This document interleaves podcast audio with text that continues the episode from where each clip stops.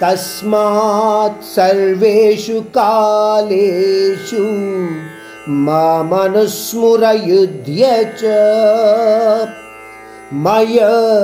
మయర్పితమనోబుద్ధి మామే వైశ్యస్య సంశయం ఈ శ్లోకంలో అర్జునుడిని పరమాత్ముడు నీ కర్తవ్యాన్ని నువ్వు నిర్వహించు అని మరొక్కసారి గుర్తు చేస్తూ అంటున్నాడు.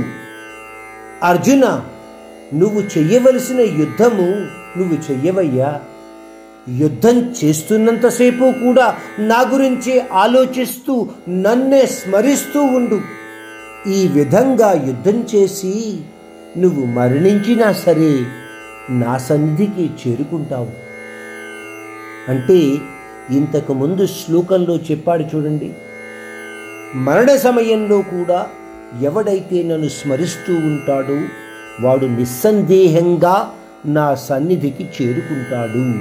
అదే విషయాన్ని ఇక్కడ అర్జునుడికి పరమాత్ముడు యుద్ధం చేస్తూ కూడా నన్ను స్మరిస్తూ ఆ యుద్ధంలో కానీ నువ్వు మరణిస్తే నా సన్నిధికి నువ్వు తప్పకుండా చేరుకుంటావు. ఇంకొక రకంగా పరమాత్ముడు సామాన్య మానవులమైన మనము కూడా మన నిత్య కర్మలు చేస్తూ నిత్య పరమాత్మ స్మరణలో ఉండగలిగితే మనము కూడా ఆ పరమాత్మ యొక్క సన్నిధిని తప్పకుండా చేరుకోగలుగుతాము అని మనను కూడా గుర్తు చేస్తున్నట్టుగా మీరందరూ భావించండి.